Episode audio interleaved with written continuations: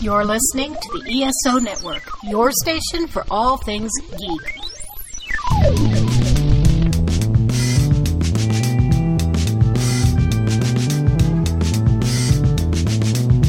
This podcast contains potentially adult language, adult themes, definitely drinking, and possibly sexual context. Listener discretion is advised.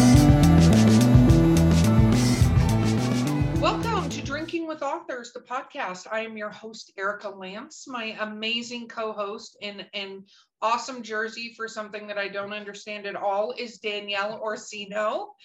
And um, our sponsors today, we have a couple of them. We have Skunk Brothers Spirits, coupon code DWA10, and we also have Coffee Shop of Horrors.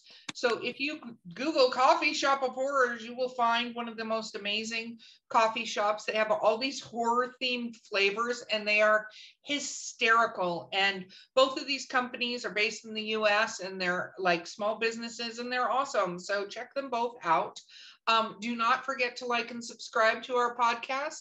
We're going to remind you at the end after you've been drinking with us, and then we want drunk reviews. So, with that, I will announce our amazing guest, who is JV Hilliard. Woo! Welcome. Thank you very much for having me. Appreciate it. Absolutely. Let's talk about what we're drinking because I'm double fisting it again. So, Ooh. um, I poured myself two beverages before I started the podcast. And I just go hashtag winning. So this one, this one is um, uh, the Skunk Brothers Spirits Lightning and Lemonade. And I put that down on the counter. And then I was eating dinner. And then I was like, oh, I forgot I got this elderflowery and rose lemonade, which is super Ooh. fancy very bougie. I feel very bougie with this. Yeah. And I put it with um Devil's uh the Devil Bathtub Gin. And so that's what's in this cup. So needless to say, Ooh. I have much for this particular podcast. Uh, you have no fear about mixing them together? Roll They're them both alcohols. If it was a beer and a, a okay, no. Let's just let's no. just be honest. no. no. No. Oh, you know, I'll survive or I'll go unconscious after this podcast. One of the two things will happen. It'll be fine either way. It'll be good. Danielle, the goblet is back. What do the you goblet got for us? is back. I'm feeling better, so I brought the go- unicorn goblet is back, and I filled it up with my barefoot. Uh, this is my watermelon. Watermelon Fruscato's back, back in the goblet. So barefoot, just call us. And I'm wearing an NFL jersey. So barefoot, the official wine of the NFL. You see, I'm I'm branding right. So barefoot, just call. Just, just well played. It's time. Well played. Barefoot, call us because next time we might screw up the name of the wine. It'll be something Yeah. like clawfoot. We'll make it whitefoot. Whitefoot. Yeah, whitefoot. yeah, there, there's a good chance Clubfoot. it'll happen. yeah, Exactly. sorts of bad- Clubfoot so many bad Moscato. things I could have. Yeah. It's a good Start chance. threatening sponsors to mess up their Mhm. names. Just kidding. JV, what are you drinking with us? So typically, I would be drinking vodka. That's my drink of choice. And and in the summer, you know, that's that's a really nice smooth thing when you're out golfing or or you're or you're out at the pool having a Moscow Mule. Uh, but I do like seasonal beers. But tonight I got something special for you guys. It's a, a local local distillery here in Pennsylvania, uh, just outside of Pittsburgh, named McLaughlin Distillery, and this is their sexy Mamacita Strawberry Peach Moonshine. And the Oh, only I'm writing thing- this down. What is Yeah. it I was gonna say that It sounds is- good. McLaughlin Distillery, and it is the sexy Mamacita Strawberry Peach Moonshine. And the only thing manly on this entire bottle is the word moonshine. Uh, so I- outside of that, in, uh, it's and I've had this now. My wife loves this stuff. It's really good. Uh, and you know, I figured you might not have ever had a guest on the show drinking moonshine with you. So I'm starting off with my Mandalorian cup firing away. I love all of the things that are happening right there. So I have a friend, very a good Yeah, friend of mine, say who's also an author named it. Grayson Ace, who lives up in Erie, and he gets me chocolate from up there. And there's a wine that he gets me from up there. And now I'm going to be like, I need you to add the moonshine to the list when you see Yeah. me. this place is about an hour and change from Erie, and it's about 45 minutes from Pittsburgh. It's like right in the middle. And their wine up there this time of year, it's it's ice wine. They basically let the grapes freeze with the first, you know, uh, you know, snow of the season, and that makes it really fruity uh, and uh, rich. Uh, and so some folks like that, some folks don't. Uh, this, what I found most interesting about this is when we did the tour, they, you know, they took us in the back, and after we got done, and everyone was choosing what moonshine or what whiskey they were buying uh, they had these leftover walnuts that they use to, you know, I guess they were using black walnuts of some kind to heighten the flavor or speed the flavoring of the moonshine and the whiskey. And they kept the the used walnuts in these little, you know, like Ziploc bags. And they said eh, you can take them if you want to. They they didn't they couldn't dispose of them, so they were giving them away to people so you can try them as like a like a hand snack, or you could bake them in something, and you could smell the grain alcohol through the Ziploc bag. And we took two of them, and we tried. My wife tried to make some some some cakes. It was just, it was a really tough. Like you had to. I mean, it was basically grain alcohol soaked into these walnuts for forever. And if it weren't for the novelty of trying it, I would not have had the guts to try it. It was it was really tough. And now it's very popular and they're they're actually selling them as opposed to giving them away where before they were trying to get rid of them. And we were still there when that when they had just opened and gotten it. But the the, the distillery there is really super cool. The guy has a it has a like a Bigfoot thing out in front, uh Star Wars stuff. Oh, he has a Snoopy and the Red Baron thing out in front. Like it's just a crate, like you wouldn't expect that from a like That's a distillery cool. and the, yeah, and he makes his own barrels. It was a lot of a lot of fun going and touring it, and it's more fun drinking the drinking the moonshine well, see, and the whiskey. Though, Danielle, we're gonna have to reach out to them. I was just gonna Another say they should be a sponsor. Another they need sponsor to be a sponsor. Here. Yep. Yeah. Just yep. send me some walnuts and we'll sponsor you. I, so, I got a finder's fee. no problem. No problem. Done no and done. Done and done. Deal. Um, yeah, fair enough. There is a there is a, a moonshine company in Tennessee, Tennessee, Tennessee, Okay, I can't think of it right now. Doesn't matter. They're not sponsoring us, so it doesn't matter if I get the fucking name right. but they put pickles and cherries and peaches in moonshine, and you can get them soaked. So let me just say, we've sat at a table and had the moonshine cherries. Would you think it's fine because they're like maraschino cherries? We're just yeah. gonna eat them. No, that's a fucking terrible idea. Just for the record, because bomb it is it is kind of like a cherry bomb. God, I love cherry bombs. I haven't had one of those in a while. We should do that sometime on the show. Anyway, but um yeah, they were we were sitting there playing like fucking Monopoly or Trivial Pursuit, something I don't even remember because I got blackout drunk. And you're eating these cherries and you only have like four or five, and you think, I'm good. No, you're not you're good. Not. Totally yeah. freaking screwed. Sneaks up on you too, I'll wait. Yeah got me a jar of pickles in moonshine. They taste like pickles because pickle juice overshadows everything on the planet. You Including moonshine? Here. This is Tennessee. Wow. No, no, no, they're not sponsors. But I'm more. Oh, let me just say, one pickle, you are messed up. oh. And this is yeah. from this is from Two Fister saying that you're gonna get messed up. I was just gonna say, coming from you, that's saying something. Yeah, that's bold. That's bold. I don't even know you all that well, and I'm telling you right now, that, that sounds like it's a bold, bold move. yeah. move. It is a bold move, Cotton. Yeah, that's my dodgeball reference of the yeah, day. Yeah, I was just gonna say thank you. Thank you. Yeah. yeah. Jason Bateman is my favorite character in that entire thing. I could He's, listen to his dialogue. He forever. is great. He is he per he plays that him. that role so well. Uh I, I that, and that was a underrated movie, if you can say it that way. I mean, Such I every movie. if you watch it, I don't know how you don't laugh through it over and over and over. Even though you know what's coming, it's still funny as shit. Like, don't you make me bleed, bleed my, own, my blood. own blood. Yes, I beat yes. you. I beat you. You got me on that one. that is an incredible line. Yeah. it's well, it kind of reminds me. We haven't even talked about your writing, but it kind of reminds me of Galaxy Quest because when Galaxy Quest first came out, it almost basically went straight to video if it didn't go straight to video. Like it was marketed terribly. So, mm-hmm. like in the theaters, it went, went straight. So I remember a friend of mine this back when Blockbuster existed, so we know how many years ago that was. Oh, was like you you've got to see this movie, and we went in. And at first, I was like Tim Allen, like, ugh.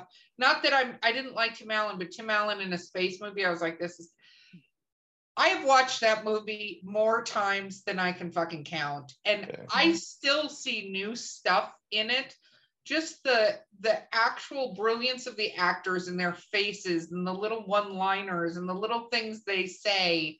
And Dodgeball reminds me of that because a lot of the humor is not, you know, the funny getting hit with balls stuff, which is I can anyway. That's I'm glad we're on an adult podcast. Getting hit with balls yeah. we're balls deep in this, Danielle. anyway, um, but The it's Ocho.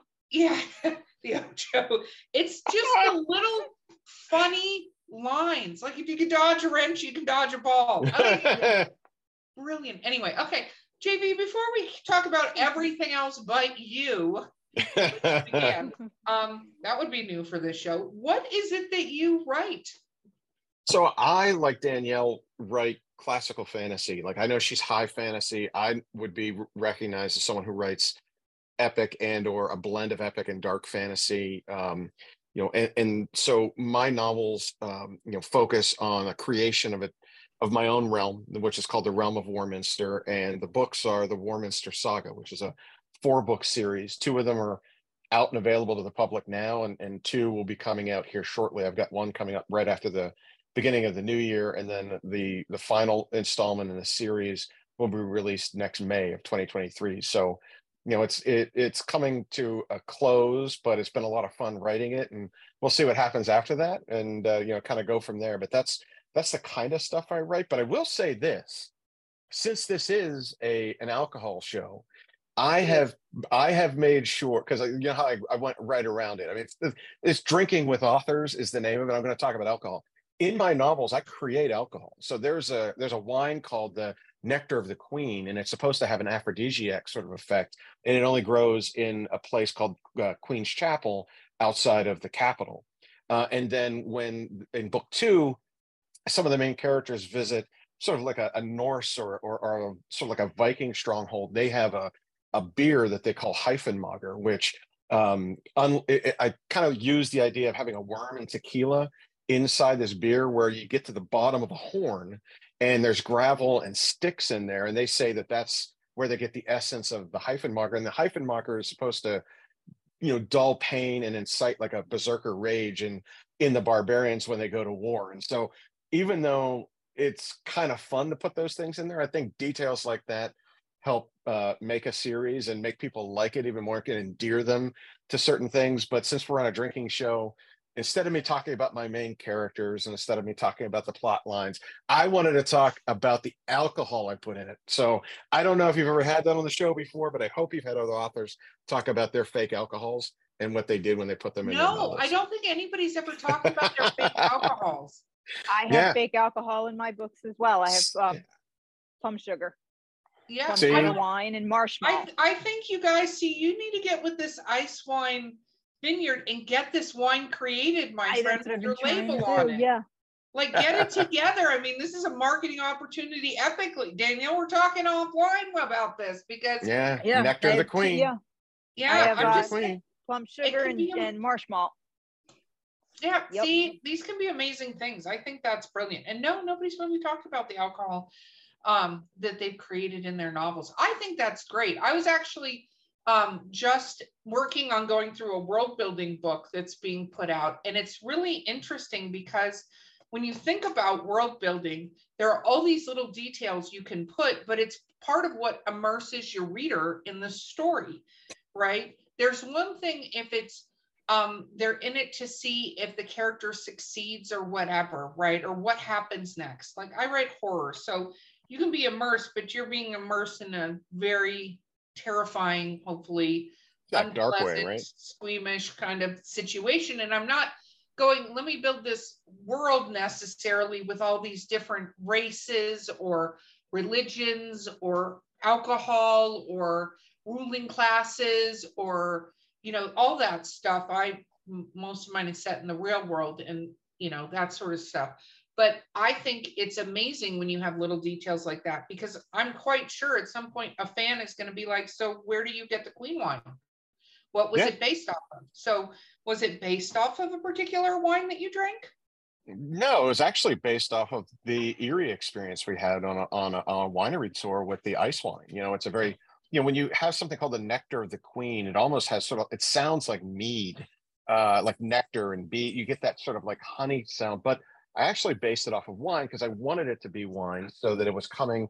It was kind of a um, you know a uh, an area of the it was the prettiest area of the kingdom, uh, and it was something that had been uh, grown. And of course, the the grapes are supposed to be tainted a little bit magically or you know with whatever kind of fairy dust you want to make up uh, and the idea is is if you drink too much it becomes an aphrodisiac but we all know that wine can be its own aphrodisiac but this is a special one that only the royals can get or or the very uh, wealthy the landed gentry can uh, can can afford inside their realm so when someone's drinking it it's usually something that, that means something and of course i use it for two of the characters that I want to help fall in love, fall in love while drinking uh, a bottle of it. You know, and on the other side of the Hyphenmager stuff, I'd love thick German beer, right? Like the Doppelbocks and the Oktoberfest and things like that, and and just having that sort of real grainy, gritty taste to them, I think really helps um, when we're describing that to someone. And what else would Vikings drink except something that sounded like Hyphenmager? I mean, it just sounds cool, you know. And so by I think sprinkling that in, but getting back to your your comment on world building, you know, and Galaxy Quest. I mean, Star Trek had Saurian brandy, right? You know, I, I would mm-hmm. love to have a bottle of Saurian brandy, even though it might just be blue water sitting on my shelf in the back. You know, the they make that. I'd love it. That's what I mean. So like if I can if I can yeah. start doing it in, in, Galaxy Quest, I mean Alan Rickman, I think that's his name, the actor that kind of played the Spock character in that. I he plays it to it's so well, so well. I love that movie too. But you know, I you even down to those details where you you know uh, this is a this is a Saurian brandy you're not allowed to have it. You can get in trouble for owning it. And here it's like you know introducing that into my world building. I thought was not only purposeful because I use it for some of the characters and the situations that are there, but I also think it's part of like you said is is as a world build. And I know Danielle has to do that for her stuff too. So you know, I'm I'm glad to hear that she's uh, you know uh, you know gone down that path of making up her own uh, her own wines and stuff as well. Well, um, I'm just going to say I need you to go to that uh, vineyard and I need you to get them to make a wine and I need the label put on it and then I need it sent to me and then we'll talk about it on the show. All those things need to happen. Very well, very well. Well do. Yes, very. Uh, you know, it's actually funny because Skunk Brothers Spirits, how I even got connected up with them is one of the authors who's on our show named John Dover wrote um, uh, Thing in the West. And no, I just said that wrong. That's okay. I've had a little bit to drink. And Double uh, Once Upon a ta- Thing in the West. That's the name of it. I have a drunk gnome that runs around my head. So every now and then they find parts of post-its or the whole post-it. I have to wait for them. They grab. And, and, sometimes they grab random shit. And I'm like, I know that's not right. So I'm not saying that out loud. Um, but he um, got Skunk Brothers Spirits made a whiskey for Once Upon a Thing in the West. It's a corn whiskey that had his book on it. Like the book cover was on the, the whiskey. Oh, how cool is that? See, I'm telling you, you got to make this happen. This is the I'm thing. Taking, I'm taking notes because yeah. I actually think this is a good idea. I've had, you know, it's weird that you say that because in my books, I've had people ask me, like, I've had people send me fan art, which I think is really cool mm-hmm. for someone to do that. And they're, yep. they're, they're, they're, making something of a character that they've read or, or a scene that they like uh, or whatever. And I've been able to like I, like I've I've created scrolls that I've taken to conventions, and the scrolls have different like the, the coats of arms and the heraldic symbols of the realm, and, and people like to have those uh, and stuff like that. But having the nectar of the queen in a bottle or some hyphen Hyphenmager, it's not bad. I'm t- I you know I might try to find a way to make that happen. I'm just saying, if drinking with authors does not get a bottle of each of these things, Danielle will find you. And no, she I looks will... pleasant but she can she can be gnarly. Just gonna no, I, I I I know she's got some kung fu fighting in her, and I'm not getting in the way of that. That she, is an understatement of what this kick, woman is capable of. Totally kick my ass from here to Jersey and back. So I'm I'm out. So you guys will definitely get a bottle of each. I'll send it as soon as I can figure out how to do it. I will send it. I think that's brilliant. So I love this and I love hearing about the fan art. So one question before we have to take a quick break. Have you ever had anybody cosplay your characters to you?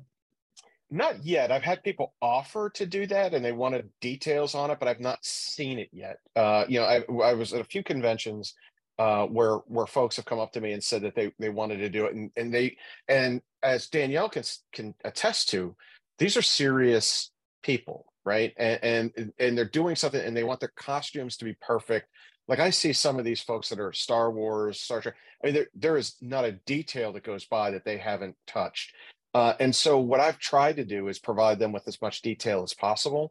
And I've got a bit of a, a comic book illustrator that's working on some things that will help people do that. But I'm not there yet, but I've had my first couple of inquiries about it. And, you know, I'm hoping that that happens. I was actually at a um, uh, scavenger hunt back in September and one of the groups found out I was going to be part of the the scavenger hunt, and it was a, it was a masquerade scavenger hunt, and they wanted to come as characters in my novel. Uh, but the theme turned out that it was it was uh, you know it was more you had to be a cartoon character to, to come. So they came they ended up coming as Scooby Doo. So it it was a great. I was I was humbled um you know but it went from my characters to scooby-doo so we kind of dropped down a rung but you know hey what am I going I to don't do? think that drops down a rung. I'm telling you, rewatch Scooby Doo shit now as an adult. Totally, Totally different fucking level. cartoon. Totally different cartoon. and when we were kids. I will. I'll have to give that a run. I'll give it a run. Yeah, I'm just saying that, especially the older, like 70s, 80s Hanna Barbera ones. It's kind of like if you watch SpongeBob now as an adult versus as a kid. Yeah. It's a it's a different show. It's Yeah. so much. I think the extra- supernatural version of Scooby Doo when the supernatural guys went into the Scooby Doo cartoon. Yeah, that took on a whole. That opened up my eyes to a lot. A That's- lot. Yeah, Yeah. that's one So of my Very favorite smartly done. Episodes. That Some and when they walked in on the musical being done about them, because I want that to happen eventually. I hope that happens for every author and fam- you know, you walk in and somebody's doing a musical about your book. Yeah. Oh dear That God. was- And I That want you guys to have the the same wall. reaction Dean does at first. That's what I want to have happen. I, I might. I might be afraid of that. I may be afraid Yeah. of that. Yeah. Yeah. That was Yeah. definitely fear based in that one. But yeah, I like it. Well, we need to take a quick break on that musical note, and we will be right back with Drinking with Authors. You know what now is a good time for? It's time for a promo for the Cosmic Pizza Podcast. The Cosmic Pizza Podcast, you say? Hmm, that sounds delicious. What is that? It's a delicious slice of life In every episode? in every episode where we talk about conspiracy theories, Cartoons of our childhood, Star Trek quizzes? movies that we've liked. pod racing, general pop culture, Fantasy recasts? But what we don't talk about is pizzas. right here on the ESO Network. Our sponsor today on Drinking with Authors is Skunk Brothers Spirits. Skunk Brothers Spirits was started by a family of disabled veterans focused on locally sourced quality distilled spirits. Their name was inspired by their pops, who was nicknamed Skunk. Skunk's father was a moonshiner in Oregon back when it wasn't exactly legal. Now the brothers are taking the family business legal with their Washington based team using their grandfather's Prohibition era moonshine recipe to bring small batch spirits to the gorge and beyond. From the moonshine corn whiskey to the apple pie brandy, all of their spirits are handmade in Washington. Believing they already have the best ingredients in the local community, they work with local farmers and suppliers to produce the highest quality spirits from scratch. You can find them on Facebook at Skunk Brothers and on Twitter at Skunk Bros Inc. Or visit their site www.skunkbrotherspirits.com and use coupon code DWA10 at checkout to reap 10% off your order. You can always also ask your local retailer to start stocking Skunk Brothers spirits. Regardless of how you get your hands on a bottle or two, grab a drink and don't forget to get skunked.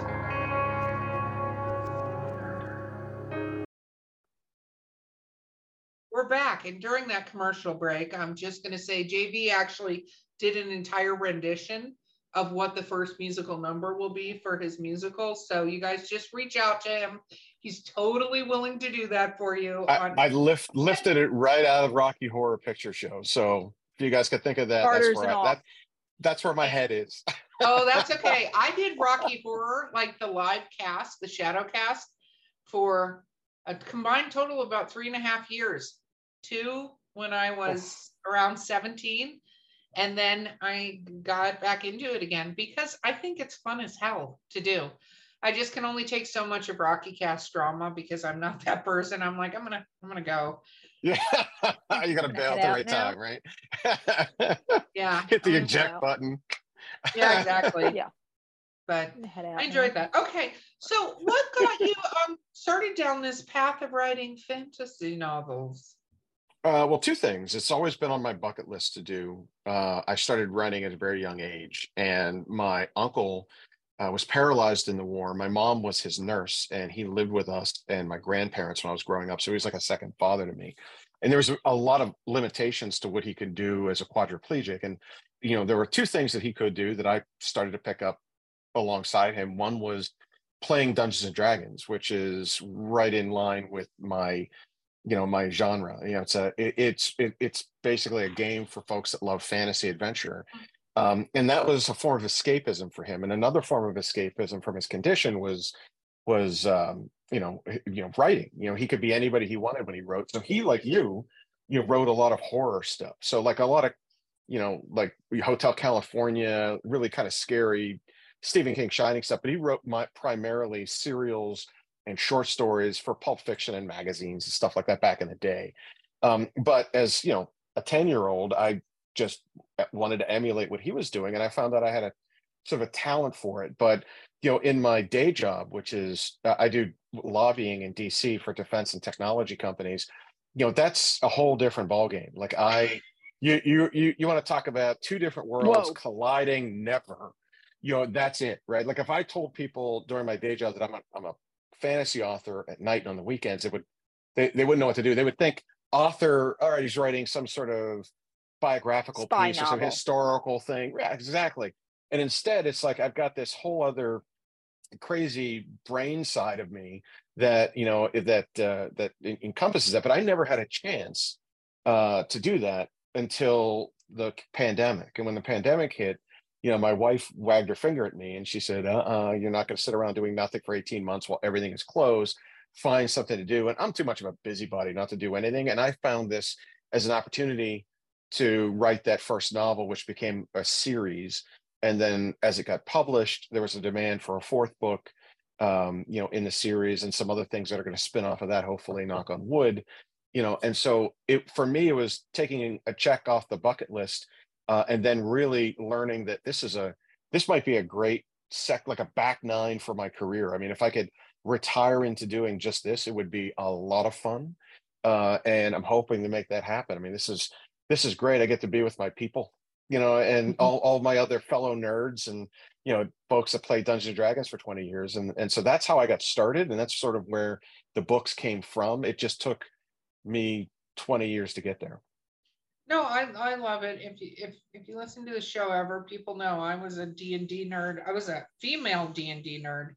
One before you could really find those, because I think a lot of people now don't realize that female nerds were like a, a a rare commodity back in the 80s and early 90s. Like that wasn't a thing. You didn't find hmm. a lot of them, and especially ones that knew how to play D and D and weren't just somebody's girlfriend or significant other that they brought along that got a you know like a fairy character handed to them Yeah, So- here's an NPC for you, and they played because they were trying to fit in, right? yeah no, I get yeah, you. I get you. So And good for no- you. yeah no I, I i absolutely love it and i love that you found your people but i i didn't love it when you said you have four books and you don't know what happens after that why the fuck don't you know what happens after that Well, I, I have a plan, right? So I, I- as as as a, a stereotypical dyed in the wool, blood in the stone plotter, I always have a plan. Like there's always the next. But you know, I have this. It's it's the strange thing that's happened is I've I've been meeting when I go to, to book signings or I'm at a library or at a bookstore or at a convention. I've gotten a lot of people asking me to do something for characters or specifically like origin stories of characters that they're not seeing that they won't see that they want to know more about and where they came from and some of these characters are kind of minor characters in many respects, either you know comic relief or they're seriously the bad guy and there are details that are dropped about them in the in the novels but i've gotten people coming up to me and saying we want to see some of that. So what i may end up doing is drop away from doing epic fantasy and while i'm writing that stuff in the background have a couple of novellas for origin stories for some of the more popular characters and let that kind of bleed out there for a little bit while the other stuff is coming together. And then as that you know uh, you know kind of filling that void then come out with the next series. But a lot of that depends on whether or not my publisher still wants to, to work with me when this is done. I think she does or else we wouldn't have added a fourth book already. Uh, but you know i also think that um, it would be fun uh, to break that and i have i've had people ask me about writing fan fiction uh, and you know allowing someone to maybe write along me giving them direction and seeing what comes from that. And i'm also uh, steeped in um, I'm working right now with uh, i have licensed my intellectual property from my novels to a video game company that's making a uh, augmented reality, virtual reality video game from them. I've actually asked Danielle uh, to offer us a, a, a, one of her characters from her novels so that we can cross promote one another. And I've got it cleared from the CEO of the company. So you know that way you'll see a lot of from her Fae series uh, as well. And you know, there might be a little bit more of that. I mean, with this, you know, this will be you know a lot of fun, and, and I'm going to be involved in that and storyboarding uh, for the games. So I, I, there's only one of me. You know, so yeah, I got to pace that out pretty well, and I don't want to get burned out either. So no, lots true, of irons in the fire. I will say, if your end game is what your end game is, though, and Danielle will attest to how I approach these things, you have to treat it that way. And the novellas are a brilliant idea. And even if your publisher doesn't pick them up, reach out to us because I'll give you all the ways you can go about that. But um, I think novellas are brilliant, and I encourage my authors to write them all the time. Danielle will tell you that because there's all these little side characters that people fall in love with for, for whatever weird reason. I jokingly call them the Bob the Bobs. Bob the barista with use used as a plot point, and everybody's like, "Tell me everything about Bob." Like, Who? And then you have to go control find Bob the barista to find out what the hell they're talking about. Yeah. But well, I well, think Danielle's, it's important. Danielle's heard this before because we've been on other shows together. But you know, I have two two characters in particular that I get the most sort of fan interaction with.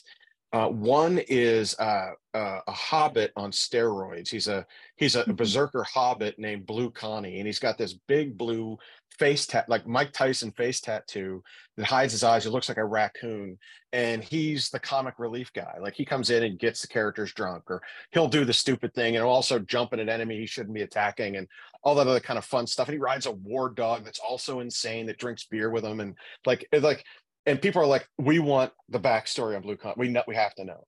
The other one is a little bit more serious, which is kind of like the assassin in the novels. This guy Incanus Druwaith, who's a bone elf, and he's an asshole. Like, it, there's but no way him. you're gonna like it, but they do. That's right. And and I had one person tell me that please don't kill him. He's your Boba Fett.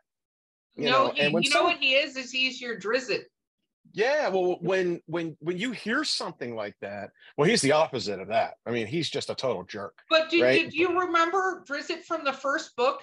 Does anybody remember Drizzt from the first oh. book? He he wasn't yeah. the greatest, sweetest character in the entire world. He yeah, was, he was a dark elf. Like, oh, he was a dark elf, and that's my of all of the Salvatore uh, novels uh, in that series, or thirty-eight of whatever they are the Dark Elf trilogy is still my favorite because it's the origin story, right? It it gets to the mm-hmm. heart of it, and you see him from birth to when he finally gets into the Forgotten Realms and and comes to the surface, and what he has to do just to survive, and how he's become he and Zaknafein and and every, like that whole journey is exactly what I think people are looking for in Druwaith, and in my case, in in book three, then I've because of this sort of like interest in him, a lot of book three is seen through his point of view. Like I, I have, you know, I have multiple points of view characters in my novels because it's epic fantasy, of course you do. But uh, you know, in this case, I I hadn't before, and now I see the opportunity to kind of weave him into that position. And there's a little bit of his origin story in the prologue. and I just drop in there, and then people will say, "Oh, I get why he is who he is now." And before he was just, you know, the bad guy that's chasing down the good guys. Uh, and so I I like him as a character, but you know now I'm writing a novella. I mean, it's just it's just you know Yeah. I don't I didn't expect to go down that path, and your readership takes you down those paths, and you know Mhm. th- what's popular, and like you said, it's it's the it's the Bob the barista for me. I I, I said you what? It's my Boba what? My Boba Boba Fett, you know, and I was like this guy's an asshole, and then I'm like oh yeah, well Boba Fett was kind of an asshole. You know what I mean? So like I get it. Yeah, we could get started in the whole controversy where I am less than pleased with what they did with Boba Fett in the series. oh, ridiculous. So- It's not. Mm, no, no. no, that's that's we're not allowed to talk about that. uh, I will go into a black outrage about that particular situation because Boba Fett was one of my favorite characters in the yeah. And I was like, Boba Fett series. I was so excited for it. And then I was like, okay, what the fuck happened here? Yeah. Oh, pre- Yeah. preach on, sister. I'm with you. It went so the best two, the best two episodes in all of the Boba Fett series were the last two because it basically came became a Mandalorian show. Like they they they had to abandon it. It, was so bad, just And so. I just- and I don't think Obi Wan wasn't much better. I Well, mean, I hate I- to point fingers. It wasn't much better. Obi-Wan, though, the character, as we're having Star Trek, Obi-Wan, the character, I have to stay tra- stay pretty true to the way they brought that character on. Like, Bo- uh, Obi-Wan was never like a strong, he was, he had his like kind of wussy self-sacrificing points most of the movies. Like, even in the first Star Trek movie, I'm Star Trek, oh my God, Star Wars Oh. movie, he was very kind of like, That's two minutes in the box for that one. Yeah, Yeah. no, no. Double Um, fisting, you get it. yeah, He's got exactly, moonshine though. exactly. This is moonshine. The lightning is moonshine. this is gonna go Okay. s- off the rails real quick here. It got, Yeah. it does. Welcome to my podcast. Um, but the first movie, that's what he was like. He was kind of self-sacrificing. He was not like this, like, you know, I'm gonna be this hero, blah, blah, blah. He was like, okay, I'm gonna have to do this thing. I'm gonna sacrifice myself. Like he wasn't the go-getter. So you can I liked the way it was done. I actually, I mean, it wasn't as good as the Mandalorian, but that bar was set pretty high. They did such a good job on the writing of that particular show that the bar was set pretty high when they went in to do these others. And I went, this little Leia thing, I thought that was adorable. I thought she was a great little actress. Oh And- yeah. Yeah, I just thought, okay, this is cute. Cause I was like, what the fuck are they gonna do with Obi-Wan? He went to a planet to hide and watch Luke.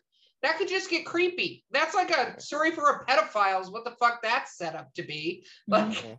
creepy old weird Uncle Ben spying on me all the time. Like, Yep. How you doing, kid? yeah, but I, I don't. I'm not going to cast aspersions on it because I can tell you like it. But I'm certain, as someone that seems to be, I mean, we're all friends here. We're all Star We're all Wars friends. fans, right? There were Mhm. so many holes in that series that you could just poke into it that I I won't do it. And I don't want to be a spoiler alert guy No. here for people that haven't seen it. But you know, ultimately, That's okay. Subpar, I actually subpar. consider that zombie George Lucas ended up writing episodes one, two, and three, and I just pretend they don't exist. So I'm that Star Wars fan. Like Yeah. I watched the documentary The People versus George Lucas, and that's me. That I'm Yeah. I'm solidly one of those fans. well, I I I okay, so like the Jar Jar Binks thing is just off the reservation. I have no idea what's going on with that. But as I rewatched one, two, and three because of my disappointment in seven, eight, and nine, they're not as bad. They're not good, but they're not as bad either. You know, and of course, I, you know, the Mando was just so well done, so well written, so well acted, and then Boba Fett falls flat. For me, uh, you know, Obi Wan falls flat for a lot of reasons, and then I'm I'm just watching Andor now, so I haven't gotten through it, but I I'm haven't hoping gotten that's through it yet. better. I, I didn't Yeah. watch it. I will say four, five, and six movies, and then Rogue One. Rogue One, uh, there you go. See, that's why I'm, I'm not afraid of Andor because that to me, the Rogue One movie for me was it was it was a war movie. It wasn't it was wasn't even like Star Warsy. There were no Skywalkers, no Darth Vaders really, you know, until the the very very end. But like it got you, it got you like you- you're you're I'm in the world, but I'm not. I'm watching this very important scene that was set up that was just mentioned in four in passing. It's like these people sacrifice their lives to Many get us this information. died to bring us Yeah. this. Yeah, exactly. And it's like, bam, that hits you in the face. And then here is this two plus hour story that's done so well that you're like, oh, this is great. And I and and then I think that, you know, it's the same kind of disappointment I had in the Han Solo movie. And Watch how I'm going to bring this back to writing because we talked about this on the show. I don't remember if it was you, Danielle, or Chelsea. So what I think they did with Star Wars, which um, and it's this is all going to tie together. I promise. Come on this journey with me, everybody. Is I'm listening. they made the fatal mistake in the very first movie of not doing a, a something that seems very challenging, but is not world ending. So the thing about the way they wrote the first movie was they Oh yes, we did sort of blew their that. load. Look, I'm going to make that Mhm. reference. It goes back to the dodgeball thing. They because they th- this is this huge thing that they did. The problem when you do that though is that you there's nowhere to fucking go. Like you Yep. can't go anywhere if you have the main. So you don't have even if you have the main bad guy or whatever in your first book, they can't either be the true main bad guy or you have to put other things in front of it that is the difficulty they get into in the book. So, unfortunately, Star Wars, when he made it, regardless of what he says, he wasn't thinking Empire Jedi because nobody knew what the fuck this movie was. He barely got any funding for it. And it kind of came out, and people were like, because I was alive when it came out, people were like, what the? What the fuck is this? Like, they didn't know. And then it got this huge fan thing that happened and they made the other movies, but every fucking movie is them blowing up a ball. That's what it is. Every movie is them blowing up a ball. And I go, you it's just a different ball put in a different package, but it's still a fucking ball, right? And you go, Mhm. um, that's bad writing. That that's bad writing. You could have done something different. Where, to your novelette point, Rogue One is a novelette. It's a little side character. Many Bothans died to bring us this news. No, all of the motherfucking Bothans died to bring you that. You understated it, Admiral. Like Yeah. all the fucking Bothans died, besides the five that weren't on that fucking planet, right? And so that was that's like a novelette. It's a little something about this little character that no to to the Bothans. to the the Bothans. To the Bothans. But it's May it's kind of a you. testament to writing yourself out of a corner. Because if you write yourself into a corner like that, where the fuck do you go? Where do you go with it? You got to always leave yourself a way out. Yeah, You you, have, have to have a door. door. And if you even if you're not sure if you're going to write it into a series, you have to have a doorway. You have to Empire Strikes Back that shit. Have something in, but Empire Strikes Back it so you can go on to the next thing, whatever the hell it is, and not fucking stuffed teddy bears. Those really should have been fucking Oh, so Wookiees, bad. But don't get me started on that either. Um, so anyway, I think it's it's Star Wars is a very interesting analogy to that, and but it goes to Boba Fett, who's this bounty hunter who literally bring the body of Han Solo to Jabba the Hutt. Like that is that guy's entire fucking character plot line. Nothing else. There's no backstory written into it at the time bring the fucking body to Jabba the Hutt, and everybody is like, Boba motherfucking Fett! I want to be a Mandalorian. Oh, his well, his character. He Like was Bob character- the barista before there was He- Bob the barista. It was Boba Yeah. Fett. Well said. Well said. And I will, you know, look, there's something to be said about him having badass armor and looking like a badass, having a really unique ship in Slave One or whatever the hell they're calling it now, and the thing flying off. I, I, to me as a kid watching that, you fall in love with that because he is outside of Vader, he's the badass. Like he's the other, but he's the guy that that was that tricked Han Solo, the the you know the smuggler of all smugglers, who followed him in in the garbage trail and caught up to him anyway and got him, uh, and and that kind of stuff. then you're like, all right, I could cheer for this guy. I really, I really get it. Uh, and I, I always just thought he was just he looked cool as shit in that armor. It's like if I had to pick someone to be, yeah, Think about it as a writer. Somebody needs to take Han Solo and Kryptonite to Jabba the Hutt. We're gonna have a dude in armor. You don't see his face. We're gonna call him Boba Fett, and he he he shows up. I'm sure if you looked at those scripts, he shows up for like less than a fucking page. Combined. Oh, not even that. I think he had like one line. He might have had one line in Empire. You know what I mean? And I'm not kidding. I think he has one line in Empire. He does. He has one line where, D- Bar- uh, you know, Darth Vader says to him about as soon as he comes in, you can take him. Blah blah blah. He's yours. Yep. Well, Yeah, imagine and getting it- cast in that role, and you're just like, yeah, like Yeah. you know, that's that dude made thing. bank. He made bank for the rest of his life. It's like going to my nerdathons and my geek conventions. Like it's oh, I'll sign. You don't even know who the hell he is. You have to stand next to his helmet so that you know who he was. That is that's a lucky motherfucker. That dude. That is Bob out. the barista, though. He Exactly. He's. Bob the barista. Before there's Bob the barista, there's Boba Fett. Like, you just So you, when your people are asking you to write about these Bob the barista characters, what they're saying is write about Boba Fett. Yeah. Well, hey, I'm t- I'm listening. I'm li- I am listening to my readership.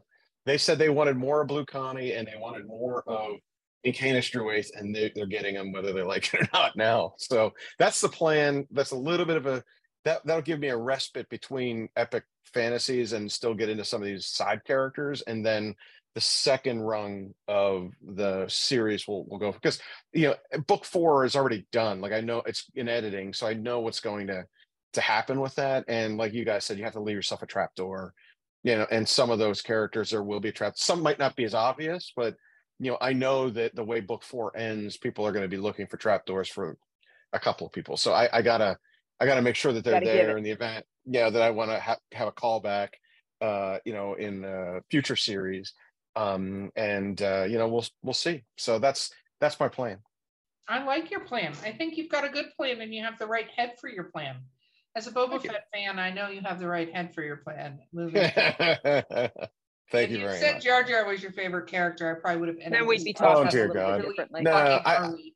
I have I have a I have a friend who claims he's he's like a fucking Sith Lord or some shit. Like I it is the dumbest thing. And he will he he shows me these videos, these fan videos about how Jar Jar's always around when bad shit had. I'm like, dude, no. If Jar Jar is a Sith Lord, fuck it. I'm not doing I'm not watching. Have you anything. seen the People versus George Lucas documentary? No, but I know what it is. No, but Yeah, if you I've heard of watch it. it, it literally talks about what George Lucas said about Jar Jar Binks. It's not Sith Lord. He literally wanted this playful character that was supposed to be the new C3PO. And in the second movie, after the reviews came in for the first movie, there is a scene where Jar Jar literally turns and just glares at the camera and then turns off, which was George Lucas's fuck you. I'm gonna keep a bigger role in this one. oh no, he's just so so bad. I mean, in in the whole like. Jamaican accent and the I don't know what the fuck was going on with that. No, that There's a George lot of- Lucas, instead of writing with a group of people, decided to hold himself up and Lucas Rance and write this all himself. That's what the fuck happened. But then again, he Oh. is Lucas Ranch. He is Skywalker Ranch. Yeah, mm. I I don't have Skywalker Ranch. I yet. don't, have, a ranch yet. I don't have the veil. Yeah, but but when soon. I do, look out. Yeah. Sons of bitches. Yeah, right. And then I expect there, Danielle, to be booby traps all over your ranch. Oh, there'll be a moat. There'll Yes. be a moat. There'll, there'll Oh. be a oh, moat. I'm gonna need moats. I'm gonna need them to be filled with duck-billed platypuses. Those are fucking dangerous creatures. People think they're I got, cute. the, I got the whole thing planned out. I got Yeah. the whole thing planned out. Don't worry about it. It's, it's all good. Did you know duck-billed platypuses have the most painful bite on the planet? oh no, we're Yep. not going down this. Oh, yes, we are. Davey, welcome to my world. If you don't believe me, look it up. They literally cannot give you enough morphine to dull the pain without killing you. I don't. I don't. I never plan on fighting a duck-billed platypus. Well, I wouldn't if I was you. It would end badly. We Okay. lose. Um, Danielle, I'd like you to ask JV because obviously I'm doing really well on this show. So I think I think you you've asked him everything that we could possibly ask him. but sure, I can. I Obviously, he's not readied himself for a duck-billed platypus encounter, so I have no further Mhm. questions for this episode. I gotta is going to it. Are ask you- the final question. are you gonna like take you out? You know that kind of thing. I would like to know if, being that you're you're a fantasy lover such as myself, um, are there any cartoons that you felt um, influenced your fantasy world? You know, like going Dungeons and back to the old. cartoon. What? you know, I, So, I was well- thinking more like Thundercats, He Man, that kind of like the old school ones She-Ra. versus, you know, The Yeah, Dungeons Thundarr and the- Dragons cartoon is old school. What the hell are you talking about? It was on the same. I yeah, but that's an and She-Ra. obvious one. I was I'm trying I'm trying not to be so stereotypical and just assume Dungeons and Dragons. But you know what? Keep double fisted, Erica. Like we're having we're having a conversation here. we well, I would say Thundarr the Barbarian. Uh, I like Okay. Uh, the the Sun Sword I thought was a really cool thing, and I realized that they kind of combined both sci-fi and fantasy with that, with Ookla Ariel Ride, and uh, and it was sort of like that whole Dystopian. Conan the yeah the barbarian sort of you know era that you know, and it was like in the same way He-Man came out in a, a very different way, came out um, you know from you know that that era as well, but. Thundarr, I watched uh, Space Ghost. I watched, um, and Space Ghost had its funny moments in there too. And I, you know, the Dungeons and Dragons cartoon I enjoyed. I watched it as a child, but influenced now. I, I really thought that all in all, it was you know pretty basic. Um, you know, and even though the the concept of the kids kind of at the amusement park falling into this world and trying to get back out was it was okay just for you know the sake you know you're 10 years old and you're watching that that's a, that's a lot of fun um, but I think that you know, from an influence perspective, you know, Thundarr would be probably at, at the at the top of the list because I enjoyed most of those those episodes, and I don't think they get as much play as some of the more popular ones. And I'm I'm a big comic book guy too, so I've always liked the and, and video. I'm a, I'm a big gamer, so like Castlevania, I think I, I steal Oh, some of my my yeah my dark fantasy Mhm. stuff comes from that castlevania roots i love anything that has a vampire or the gothic i just i'll, I'll eat that up um and so i, I like that as a game um the, the other video games that you know uh, you know i played at the time if you go back and and take a look gauntlet was another one that i i really Mhm. enjoyed which is more Red of a Warrior I- is about to die.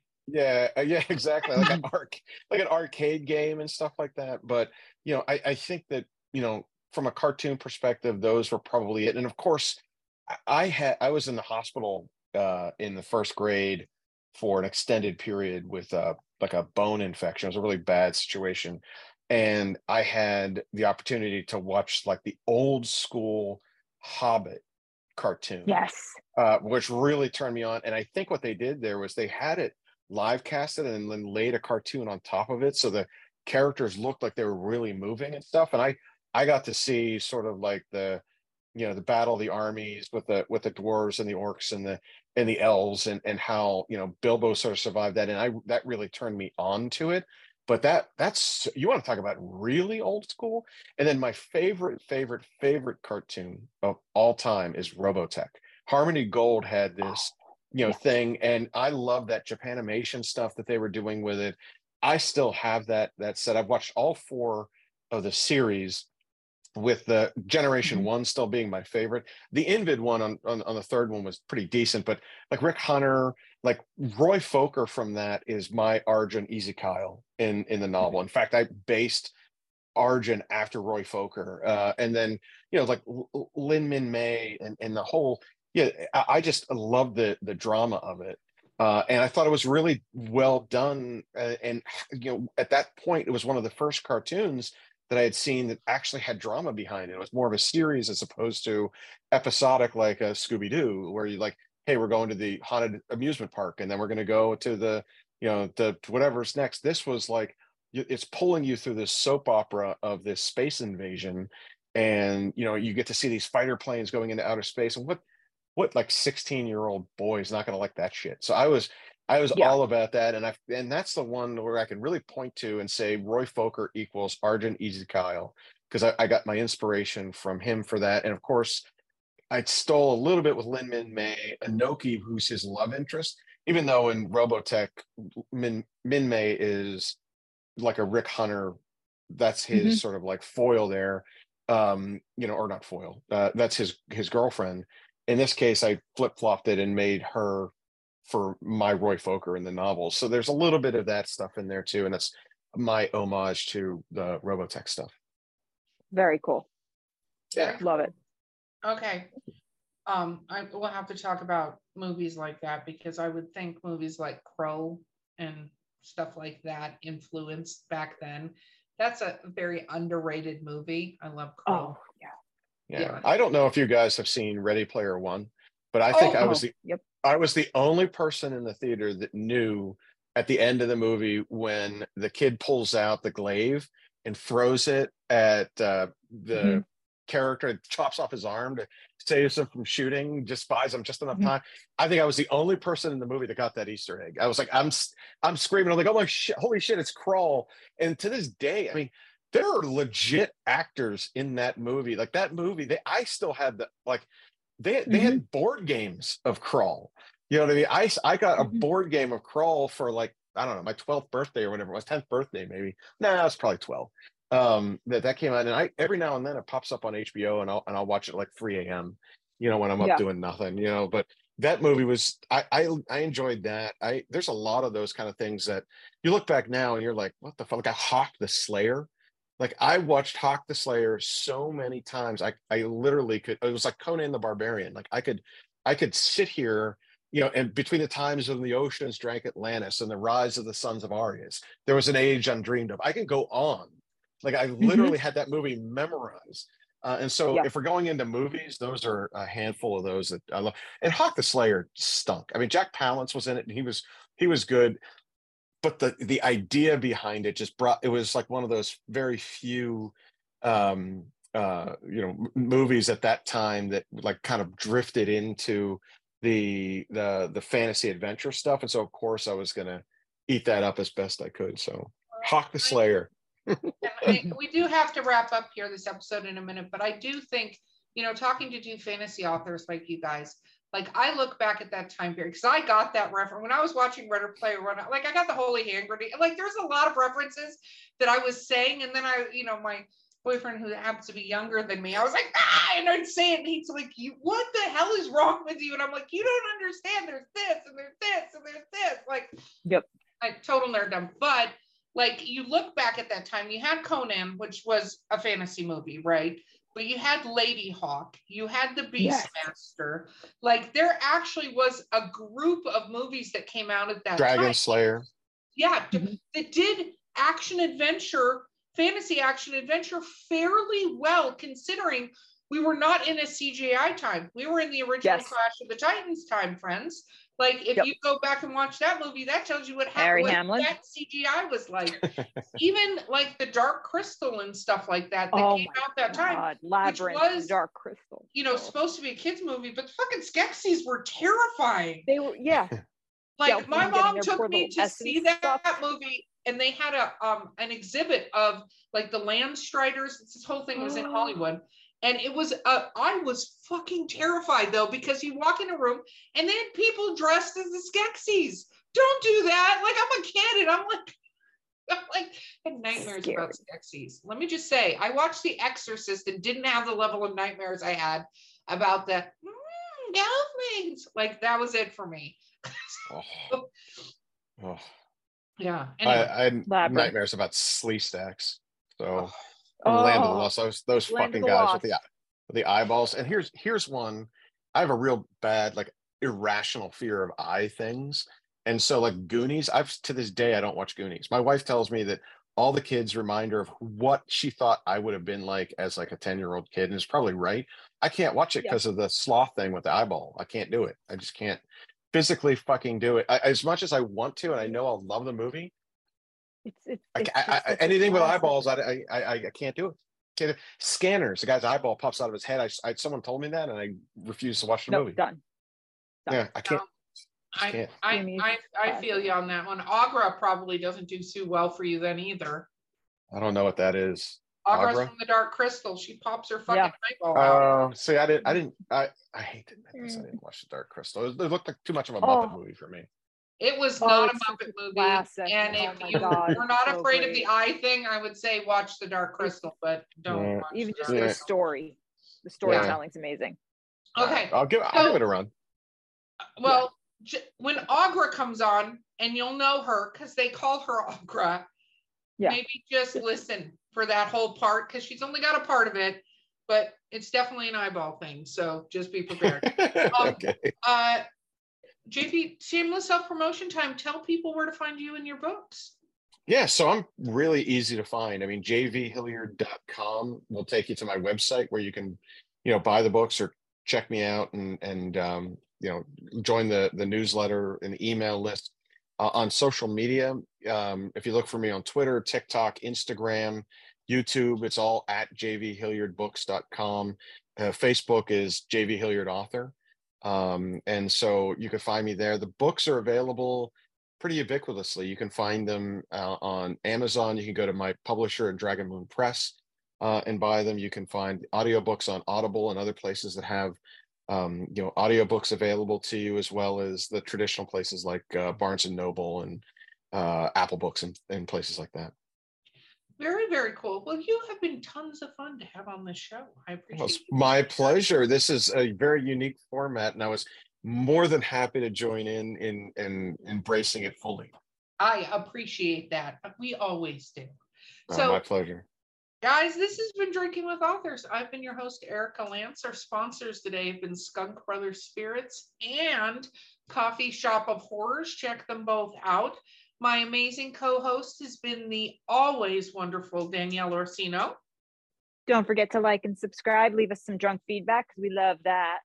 Yes, we absolutely do, especially if you're double fisting along with me. Don't drive. And we will see you guys mm-hmm. next time. This has been a broadcast of the ESO Network. Be part of the crew and help support our shows by donating to our ESO Patreon or by shopping at the TeePublic store, which can all be found at www.esonetwork.com. The ESO Network, your station for all things geek.